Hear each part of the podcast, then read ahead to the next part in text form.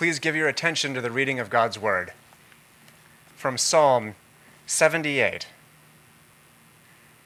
Yet he commanded the skies above and opened the doors of heaven, and he rained down on them manna to eat, and he gave them the grain of heaven. Men ate the bread of the angels. He sent them food in abundance. He caused the east wind to blow in the heavens, and by his power he let out the south wind. He rained meat on them like dust, winged birds like the sand of the seas. He let them fall in the midst of their camp and all around their dwellings, and they ate and were well filled, for he gave them what they craved. John chapter 6, verse 24. So when the crowd saw that Jesus was not there, nor his disciples, they themselves got into the boats and went to Capernaum, seeking Jesus. When they found him on the other side of the sea, they said to him, "Rabbi, when did you come here?" Jesus answered them, "Truly, truly, I say to you, you are seeking me, not because you saw signs, but because you ate your fill of the loaves. Do not work for the food that perishes, but for the food that endures to eternal life, which the Son of Man will give to you. For on him God the Father has set his seal." Then they said to him, "What must we do to be doing the works of God?" Jesus answered them, "This is the work of God, that you believe in the one whom he has sent." So they said to him, "Then what sign do you do that we may see and believe you? What work do you perform? Our fathers ate the manna in the wilderness. As it is written, he gave them bread from heaven to eat."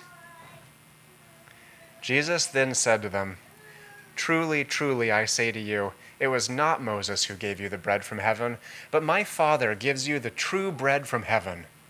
For the bread of God is he who comes down from heaven and gives life to the world." They said to him, "Sir, give us this bread always." Jesus said to them, "I am the bread of life. Whoever comes to me shall not hunger, and whoever believes in me shall never thirst. But I said to you that you have seen me and yet do not believe. All that the Father gives me will come to me, and whoever comes to me I will never cast out. For I have come down from heaven not to do my own will, but the will of him who sent me. And this is the will of him who sent me, that I should lose nothing of all that he has given me, but raise it up on the last day. For this is the will of my Father, and everyone who looks on the Son and believes in him should have eternal life, and I will raise him up on the last day." So the Jews grumbled about him, because he said, "I am the bread that came down from heaven." They said, "Is not this Jesus, the son of Joseph, whose father and mother we know? How does he now say, 'I have come down from heaven'?" Jesus answered them, "Do not grumble among yourselves. No one can come to me unless the Father who sent me draws him, and I will raise him up on the last day. It is written in the prophets, and they will all be taught by God. Everyone who has heard and learned from the Father comes to me. Not that anyone has seen the Father except he who is from God. He has seen the Father. Truly, truly, I say to you, whoever believes has eternal life. I am the bread of life. Your fathers ate the manna in the wilderness, and they died. This is the bread that comes down from heaven, so that one may eat of it and not die. I am the living bread that came down from heaven. If anyone eats of this bread, he will live forever." And the bread that I will give for the life of the world is my flesh. The Jews then disputed among themselves, saying, How can this man give us his flesh to eat? So Jesus said to them, Truly, truly, I say to you, unless you eat the flesh of the Son of Man and drink his blood, you have no life in you. Whoever feeds on my flesh and drinks my blood has eternal life, and I will raise him up on the last day. For my flesh is true food, and my blood is true drink. Whoever feeds on my flesh and drinks my blood abides in me, and I in him. As the living Father sent me, and I live because of the Father, so whoever feeds on me, he also will live because of me. This is the bread that came down from heaven, not like the bread the fathers ate and died. Whoever feeds on this bread will live forever. Jesus said these things in the synagogue as he taught at Capernaum. This is the word of the Lord. Well, if you were here in the Sunday school hour, you may be wondering to yourself at this point, why are we talking about this? We just talked about this. I did not coordinate with John Gray on these materials, though he did quote me in the Sunday school hour. I merely sent him some notes. And if you are unaware, our church follows a schedule of readings called a lectionary. And that lectionary is prescribed passages which are recommended for corporate worship. And we use that lectionary about half the time. This is a season called Ordinary Time, in which we are examining the life of Jesus Christ in his public ministry as he moved through Israel, testifying to the mission that the Father had given him. And in our church, during Ordinary Time, we will frequently not use the recommended reading. We'll go through a series. So if you were here last year, we went through Galatians. The year before that, Hebrews. This year, before I took a break, we went through Philippians. And this day, I kind of decided it would be really good to examine what did Jesus do in the feeding of the 5,000 and his teaching after that feeding. Whenever the Lord worked, he did not just do signs, but he also gave parables. And if you have ever spent time in John 6, as we are going to do today, you may have seen some of the things that Jesus does in the feeding of the 5,000 are actually parables themselves. And I've said this on a few occasions. John 6 perhaps is my favorite chapter in the New Testament. If you've heard a number of my sermons, you'll notice I have many favorite chapters in the New Testament. But I love this passage because of what John does in helping us to understand what Jesus was doing for the context of the Israelites who were there that day. They knew something about what he was doing, and we're going to examine what he did and what he taught. So before we get there, I want to review what happened to the Israelites in the wilderness. As John Gray did a great job this morning examining in brief some of the things that took place in their rebellion in the wilderness. And then I want to move from that to some details about the feeding of the 5,000. For those of you who've spent years searching the scriptures as new creations in Christ, you will know that routinely the Holy Spirit is so kind to open your eyes to something that's been there the entire time. In fact, during the Sunday school hour, I saw yet another aspect, just a little parallel between what happened in the wilderness with the Israelites and what happened at the feeding of the 5,000 that I had never seen before. This is the glory of God's word as the Holy Spirit reveals it and illumines it to his people, that Jesus Christ shines forth in everything, in every sentence, indeed in every word. And so I want to look at how Jesus Christ is not only redoing or retelling the events that happened in the wilderness, but it's far greater. That Jesus is not just a Moses or someone who looks like Moses, but he is a much greater Moses. He's greater than Moses. If you may remember when Jesus was describing himself, he was saying, you see this glorious temple, something greater than Solomon is right here. Jesus testified of his own that he's greater than anyone who's come before. And when he makes a parallel to something that happened in Israel's life, he's trying to say to them, that was a shadow, that was a symbol, that was a type which pointed to me, and I'm here in your midst. And then finally, I want to look at what it means to turn to Jesus Christ and to come and to feast upon him and to drink his blood and to eat his flesh. And I want to examine what that means. And just so you understand, we're going to go to the table after this. It means much more than just going to the table. And as someone who deeply values and hopes to never miss Lord's Day worship and never be absent from the table, I'm trying to say something great when I'm saying Jesus is talking about something greater than just communion.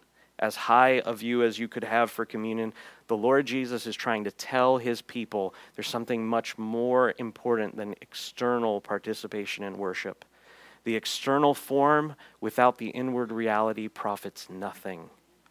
And that is what I believe Jesus is trying to say through the feeding of the 5,000.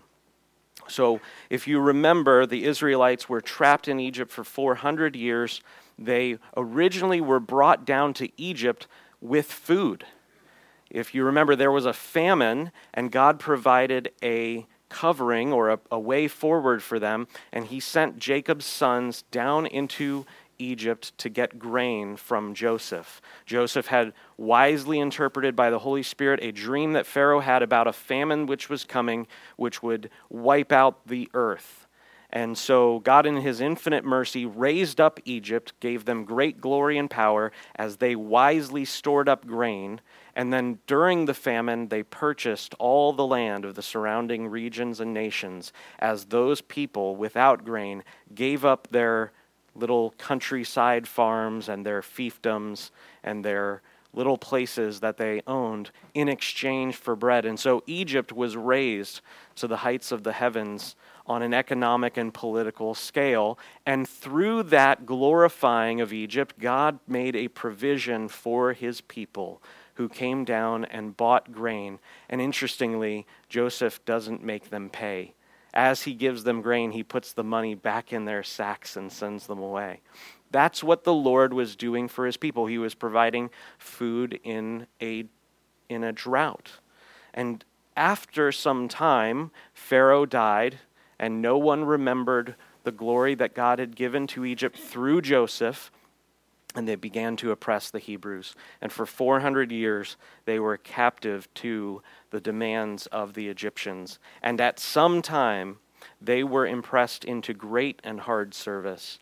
And so we remember that at one point, they are told to continue making bricks, but now they have to also get straw. And this we understand to be a symbol of sin, that sin will keep us captive and it will make demands upon us which we can never achieve. And so God is now, because of his great mercy and grace, he delights in redeeming his people and he causes them to cry out to him. He answers their cry and delivers them from Egypt with a mighty and outstretched arm. He wrought 10 terrible plagues upon the Egyptians. These plagues are so great and grievous that even Pharaoh, the emperor of the world at that time, his hand is forced. A few weeks ago, I was going to Kroger, and I don't know what happened in the Miami Valley, but all of a sudden, that day, there were hundreds and hundreds of flying ants. Did anyone else see this? It was there. These things happen. I've heard stories about the black flies in Michigan where for 2 weeks you really shouldn't go to the lakes up there. This is what took place, and it was very difficult. You couldn't drive without them landing on your car, and I got out of the car, and my little daughter was in my arms, and she's terrified of these flies. Now, there were probably 100 in that parking lot, maybe 1,000. I'm not good at counting flies. But the point was, it terrified her. I want you to think about the terror that God brought on the evil empire of Egypt for destroying and oppressing his people. They used to kill their children. The Egyptians made the Hebrews kill their boys when they were born. God wrought terror against those who oppressed his people. They were great and impressive things, things which I will probably never forget that day that I went to Kroger. There were so many flies in the air, so great were the number. I will probably remember it forever. Imagine for weeks and weeks, things like that in greater scale, countrywide taking place. Flies, locusts, frogs coming out of every sewer and every drain pipe and every gutter. Imagine what that would have been like. For the Israelites, they would have never forgotten these things. And yet, as soon as they're brought into the wilderness, they begin to turn back in their heart. God knows the needs of his people, and before they ask him, he provides not only drink, but bread. And we know that they were not content with that. In our psalm today, Psalm 78, he commanded the skies above and opened the doors of heaven. He rained down on them manna to eat and gave them the grain of heaven. Man ate the bread of the angels. He sent them food in abundance. The psalm pictures Yahweh as being infinitely mercy, infinitely gracious, like a good father who takes care of his children. He knows when they need to eat. And before his children ask, he's already provided food. You parents, you might understand this parallel or analogy in this way. Your children don't remind you to go to work, hopefully. You go to work. You put food on the table. You provide for them. And Jesus then commends children. They receive everything. Children just receive. They don't plan. They don't worry. This is the goal of Jesus Christ, to present the Father. And here in the wilderness, the Father is being shown as someone who is gracious, compassionate, and provides for his people before they need. Though Yahweh had given everything that they possibly could have needed, not only bread, but also water, and sustaining their clothing, sustaining their sandals, sustaining their wheelbarrows, their carts, their wagons, what have you, nevertheless, they rebelled against him and were immediately discontent with what they had. They begged for meat. They demanded it. This absolutely angered Yahweh, but he gave them the desire anyway. Psalm 78:26, he caused the east wind to blow in the heavens, and by his power he let out the south wind. If you go back into Numbers and Deuteronomy and Exodus, you'll see passages where it talks about God moving the winds. The symbolism here is so important. God is moving heaven and earth to provide for his people. Just like he did in the plagues, he was causing things to take place on a cosmic, worldwide scale. He's causing a wind to blow, and the quail who are migrating from somewhere decide to go fly into a desert and fall down dead. I can't remember who it was. I once heard a sermon describe the quail which fell as like just cheeseburgers falling. And you just had to get them off the ground. I love that idea. He rained meat on them like dust. I would love that. Winged birds like the sand of the seas. He let them fall in the midst of their camp and all around their dwellings, and they ate and were well filled. That's the point that I'm trying to make today. They ate and they were well filled, for he gave them what they craved. Now, if you are a student of your scriptures, you know what takes place next. But we're not going to dwell on that for the moment. We'll come back to that in a minute. Though Yahweh fed them with both bread and meat, they didn't trust him. They did not delight in him. They were not satisfied, but even grumbled after this. In the face of this hunger and adversity that had come not only after the bread, but also after the quail, they didn't approach Yahweh based upon his revelation of himself as the kind God, the God who sees, the God who can act and has acted. and therefore the one who we can trust to act in the future. If he destroyed Egypt in bringing us to freedom, surely he can bring us food. That's what they should have thought. Nevertheless, the people of Israel did not think that way, and indeed, they didn't even ask. Worse, they grumbled. They made demands. They made accusatory comments against Moses and Yahweh. The people of Israel gave in to lies which caused them to doubt the nature of God and to not be content with his provision. Paul then in the New Testament warns the Corinthians, saying explicitly that these things happened as examples for us. It is not enough to know the story, it must be particularly applied to our condition. The scriptures demand that we make allegorical and metaphorical application of the Old Testament accounts. These are not stories to tell our children in Sunday school as good moral lessons or just little trite, little, hey, isn't it neat that God provided food in the wilderness? No, in fact, these stories are not just positive moral recommendations, trust in God. They also are prohibitions and warnings. God was trying to say to his people, do not be like the Israelites who wandered in the desert and grumbled against me.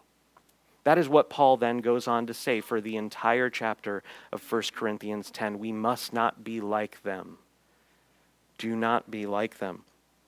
What did they do that Paul is telling us not to do? Is they ate and they were well satisfied, but in eating the bread, they didn't look up to the one whose hand it came from. That is the great evil of the Israelites. They were never content. They were never thankful. They ate in food and in substance, but they did not eat in soul. And that is the great danger for not only the unbeliever, but also the Christian today. Therefore, we must hear God's warnings, not just in the past, but also in the feeding of the 5,000. We must hear the warnings of Jesus Christ, lest we be like them, and presume all the while eating at the Lord's table to be feasting with Christ and upon Christ, and yet never eating at all. Jesus warned his hearers of his day. He said, all of them ate. Paul said the same thing in 1 Corinthians 10. He said, all of our fathers were baptized under the cloud and through Moses. All of them ate the same spiritual food, but they didn't eat in a way that profited them. So what is the answer then for eating and profiting? Well, it is exactly what we heard earlier this morning. It is to actually look upon the Lord Jesus Christ.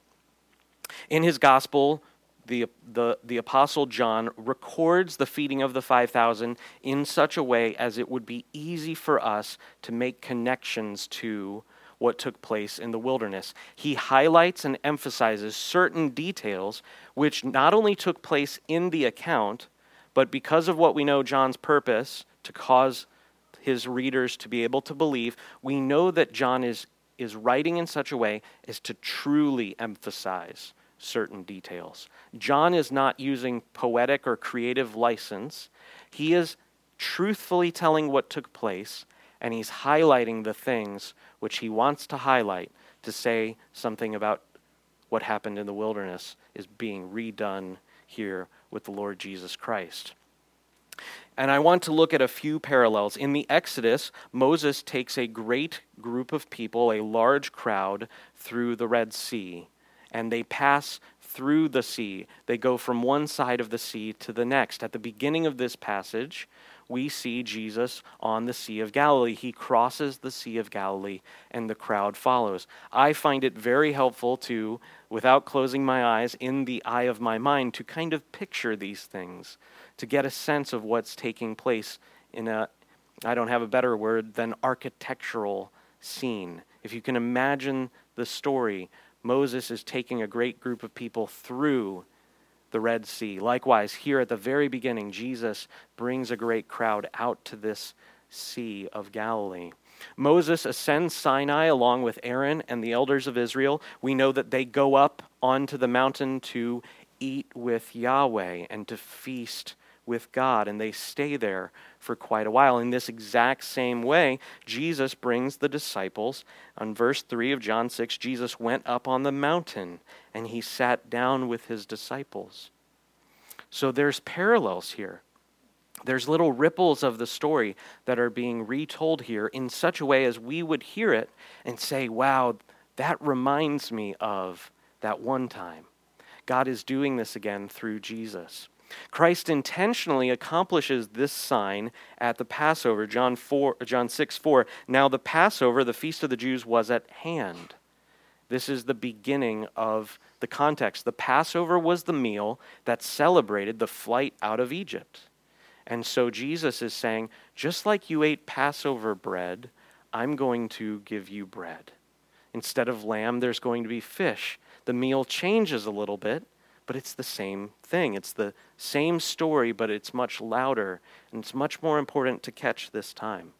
Just as Jethro advised Moses to break up the people into different groups who could then ask questions to those leaders, and those leaders, if it was too hard, could then ask questions to Moses, Jesus also commands the people to be settled in groups of 50 and 100. Some of the gospel writers emphasize certain numbers.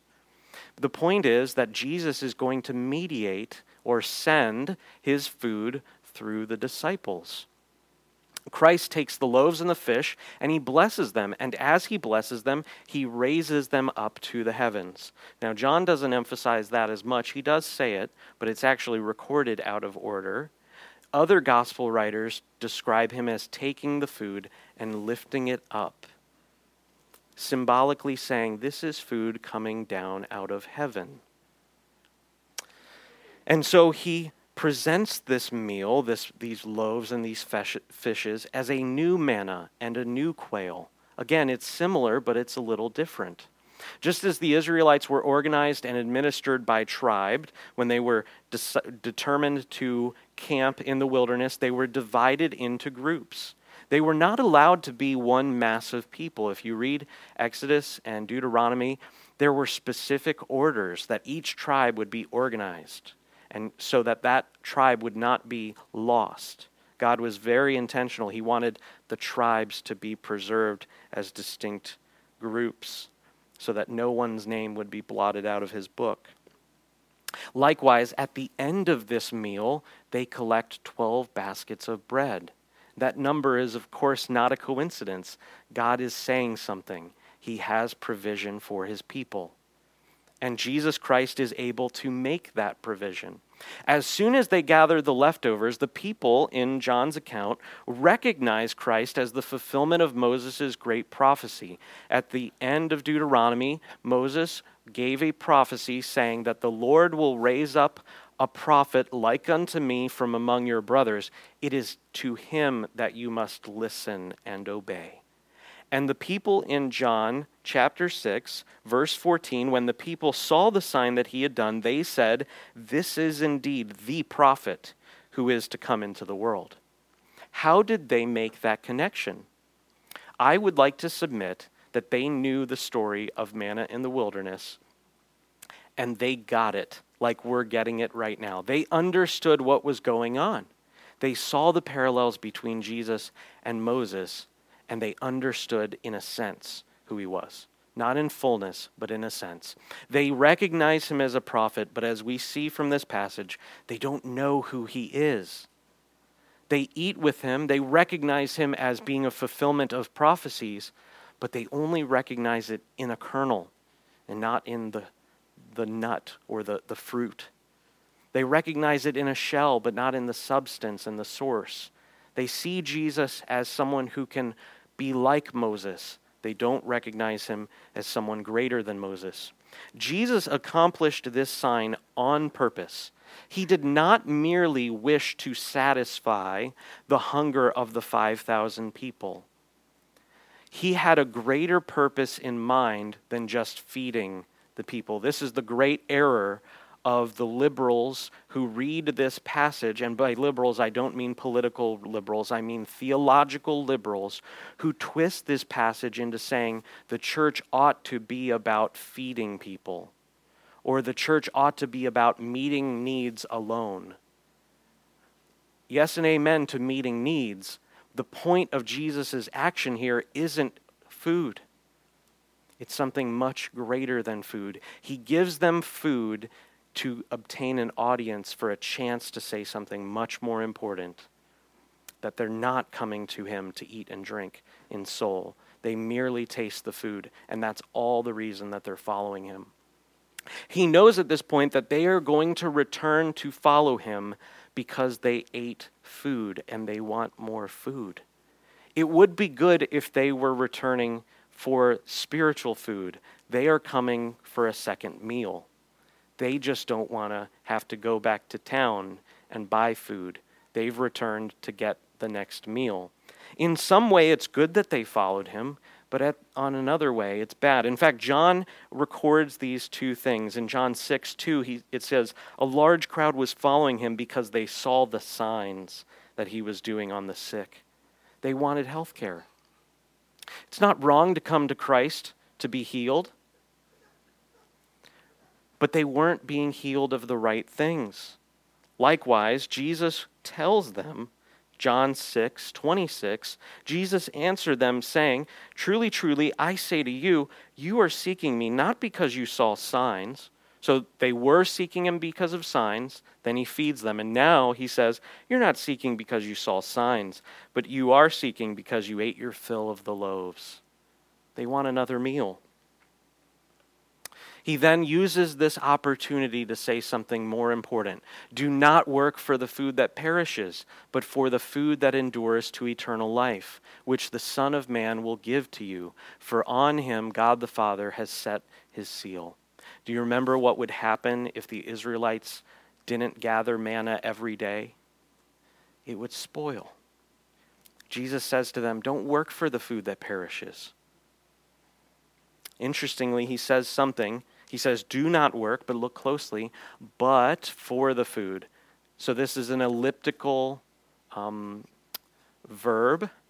It is a phrase that is just omitted, but if you look closely, he says, don't work for this food, but do work for that food. And the question would be, what does he mean?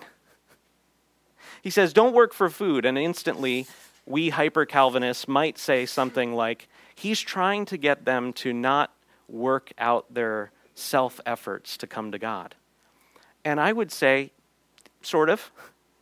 He tells them to do something. He tells them to work, and paradoxically he then says, don't work for just the food, but work for something that he will give them. Seeming to have a desire to obey, they then ask him for more clarity. They kind of get what he's saying, but they don't understand fully. They then ask him plainly, they said to him, what must we do to be doing the works of God? And here Jesus gives us what I think is the entire point. This is the work of God, that you believe in him whom he has sent. I believe that Jesus is rightly describing the goal and effort of all Christian preaching and Christian repentance, the work of faith which is required to do the works of God is this, that we make every effort to destroy those things which prevent us from seeing him. He says, work for the bread which you will be given. Work for those things which are already given to you. I take that to mean that Jesus is warning them, saying there are things that you love, things that you want, things that you're coming to as your source of joy and source of sustenance that do not satisfy. It's food that perishes. It's bread that spoils tomorrow. Not just a few weeks from now. It's spoiled almost as soon as it's eaten. Don't work for that bread. Do the work of faith, the work which consists in believing in him. And immediately we would go to Paul and say, well, how can they believe unless they hear? Right? So when Jesus is saying work, he doesn't mean well up faith on your own, from your own effort, but rather he means to look upon me and to see all that God is for you through me. That's what it means to believe in Jesus Christ. You cannot believe in Jesus Christ merely giving assent to his existence. The work which God commends is the work of seeing Christ as satisfactory, as pleasing, as faithful, as making promises that can't be broken. That's the work of God. This is rightly called work because it requires the wrestling of soul against all despair and all discouragement in the light of sin. Part of the story of the wilderness is to explain to those who are in Christ today that though you take the slave out of Egypt, it's commonly phrased, it was impossible to get Egypt out of the slave. They constantly wanted to return to that which they knew. The work of faith for the Israelite was to say, no, we don't want to go back. Remember what happened here. Remember what happened there. Let's trust in the blood on the lintels to protect us during the Passover. Let's trust in the faithfulness of God. That is the work that God commends. The crowd hears his reference to Moses at this point, but they don't understand. In fact, they indeed object, and they demand a greater sign than they had already seen. Remember John 6:2, John says the whole reason they were there to eat that day was because they had seen signs. And now he had done an amazing sign, multiplying bread to such a great number that not only was everyone satisfied, but there was more left over. There was ample bread for the journey out of the wilderness. There was enough food that they would not fall in the wilderness. And so Jesus then tells them to work for the bread which will never perish, that is himself, and then they demand a greater sign. Then Jesus said to them, "Truly, truly, I say to you, it was not Moses who gave you bread from heaven, but my Father gives you the true bread from heaven. For the bread of God is he who comes down from heaven and gives life to the world." The bread which comes down from heaven, Jesus is teaching, is himself. Jesus not only teaches that there is a bread which comes down from heaven, which will feed his people, but something far greater than just bread from heaven. He's not only the bread which satisfies the soul, he's also, and this is something so important to remember, he's also the one who takes the wrath in the desert. It's actually the case that I didn't really fully get it until this morning. If you remember the story, they eat the bread, they eat the quail. What happens after the quail? God's anger at the people comes, and he destroys those who turned away in their heart from among the people. What happens in John 6? Jesus feeds the crowd with bread. He feeds them with quail. Does the wrath of God come? It doesn't come. That's the point of the parable. Jesus is saying, I'm the bread. You get to eat of me. And not only that, I'm going to give my life for you. And that's what the point of this passage is. He's trying to say, I'm not only infinitely sweet to your soul, I'm not only the only one who satisfies, but you remember that we just connected here on Moses. They all recognize him as a greater prophet. The greater prophet stops the wrath of God, and he makes a way of escape for those who will trust in him. Jesus said to them, I am the bread of life. Whoever comes to me shall not hunger, and whoever believes in me shall never thirst. But I said to you that you have seen me, and yet you do not believe. All that the Father gives me will come to me, and whoever comes to me, I will never cast out. That is one of the most precious promises in preaching and evangelism. If you're ever worried that you're not being articulate enough or not convincing enough, anyone who's given comes despite your preaching, not because of your preaching or evangelism. But at the same time, it's a great reminder. If you come to Christ, if you want to come to Christ, he's not going to cast you out. Don't allow the enemy to say, well, what if you're not one of the elect? That's a twisting of what our faith says. It says all those who ask, receive. All those who seek, find. All those who knock have the door open to them. Anyone who wants to come to Christ does come to Christ, because wanting to come to Christ is only done in response to hearing promises that God has already given in the gospel. No one wants to come to Christ apart from hearing promises about who Christ is and all that God is for them in Christ. In Jesus' own teaching here, belief in him is not acknowledging the fact of his existence. This is why apologetics is helpful but not vital. It is helpful in that it establishes plausibility for the New Testament. In the minds of people, we have objections to the gospel, not just the theological truth, the spiritual truths, but we try to put little kind of weak eggshells around our unbelief. Well, how do we know that we trust the writings of the New Testament, or how do we know that Jesus really was a historical figure? And at one level, it's important that we dismantle those arguments. They're very powerful for those who are trapped by them. They are not enough to show a person who Jesus Christ is. It is not enough that you understand the historical fact of Jesus' coming. And salvation, belief in Jesus Christ, does not consist in knowing dates. Oh, well, he was born at either 1 BC or 3 AD, and he lived for 30 years and died on a cross. Objectively knowing those facts are not believing in him. Believing in Jesus Christ is much more than mental knowledge of the details of the historical accounts. Believing in Jesus Christ consists in coming to him in your soul as the food that never fails, the drink that fully quenches your thirst. Belief in Jesus Christ is that which comes to him. And the reason I say that is because of this. Though the crowd saw him, they did not see him with eyes of faith.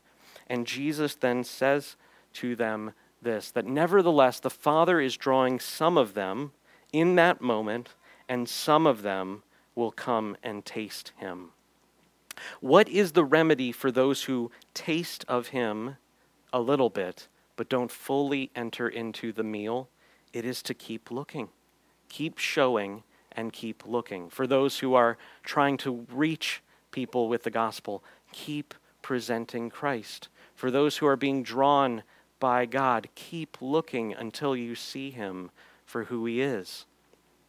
Verse 40, for this is the will of my Father, that everyone who looks on the Son and believes in him should have eternal life, and I will raise him up on the last day. This is what I believe to be the progression. If you were here during the Sunday school hour, you remember that by looking from the snake to the bronze serpent on the pole, they look in response to the announcement of the promise of deliverance. They're told, when you are perishing, look. They hear the promise of escape, and they believe and therefore obey in response. And the obedience is the obedience of faith. It's faith-filled obedience. That's what it means to come to Jesus Christ, to abandon one's heart to the Lord, to depend upon him for everything. Jesus then continues to teach, and here he does one of the most wonderful things, something that all preachers should imitate. He uses additional teaching, which sounds confusing, but is actually quite clear, to remove doubt and unbelief, and to expose it as such by teaching something that's very hard for the natural mind to understand. Being the bread of life for the world necessarily means being eaten. If I say I'm the bread of life, the implication is I'm going to be eaten, because that's what you do with bread, right? You eat bread. You don't admire bread. You taste it. You toast it. You put butter upon it. Bread then is glorified into a meal, right? I forget who it was, maybe Chesterton. I know perhaps the Burks might be able to help me. Someone once said, it's amazingly easy for bread and water to become toast and tea. With a little act of glorification, that is what is taking place. Jesus is offering himself as a meal that satisfies. But for that meal to satisfy, you have to taste him. For the natural mind, this teaching is confusing and perplexing, and that is exactly Christ's point. Only those who are being taught by the Spirit can understand what he's saying. For the heart that is drawn by God, this becomes the most natural thing in the world. It's like learning a second language so well that you forget your first. It can happen, and that's exactly what does happen in the new birth. Verse 50, this is the bread that comes down from heaven so that one may eat of it and not die. I am the living bread that came down from heaven. If anyone eats of this bread, he will live forever. And the bread that I will give for the life of the world is my flesh. Remember what we talked about earlier, how in the wilderness they ate the bread, they ate the quail, and in eating the quail, it says, while it was still in their mouths, the wrath of God came against those who had grumbled. How does Jesus present himself as the greater prophet? He says, here's bread, here's fish. That's not the real bread. I'm the real bread. You can eat me, and the wrath won't come. Why? Because I'm giving my life for you. I'm going to step between the people and the wrath which is coming against their unbelief and hardness of heart. Though he is the bread, he actually will give himself as that bread upon the cross. Jesus said to them, "Truly, truly, I say to you, unless you eat the flesh of the Son of Man and drink his blood, you have no life in you. But whoever feeds on my flesh and drinks my blood has eternal life, and I will raise him up on the last day." Don't be confused. Eternal life does not mean life that lives forever, alone. In fact, when Jesus was praying his final prayer before his crucifixion, he told us clearly in John 17 what eternal life is. And this is why I am so strongly trying to impress upon you this idea that belief in Jesus Christ does not consist in knowing details about him. It consists in a soul communing with him through his grace, through his word, through his people, through his Spirit, in such a way as you come to know him and he comes to know you. And there is a relationship. It's not just a relationship in some trivial way. There is a soul communion with the Lord Jesus. It's coming to recognize Jesus as being the supremely satisfying bread, which he is. But he's not satisfying unless you eat. The reason why we know this is because eternal life, Jesus said, is knowing God. Eternal life is not just living for eternity. Eternal life is knowing and relating to the Eternal One. It's the life of the Eternal One commingling with your life in such a way as you are raised from a dead soul into a completely new creation. That's what eternal life is, and that's what Jesus wants to give to his people. He says in verse 55, "For my flesh is true food, and my blood is true drink.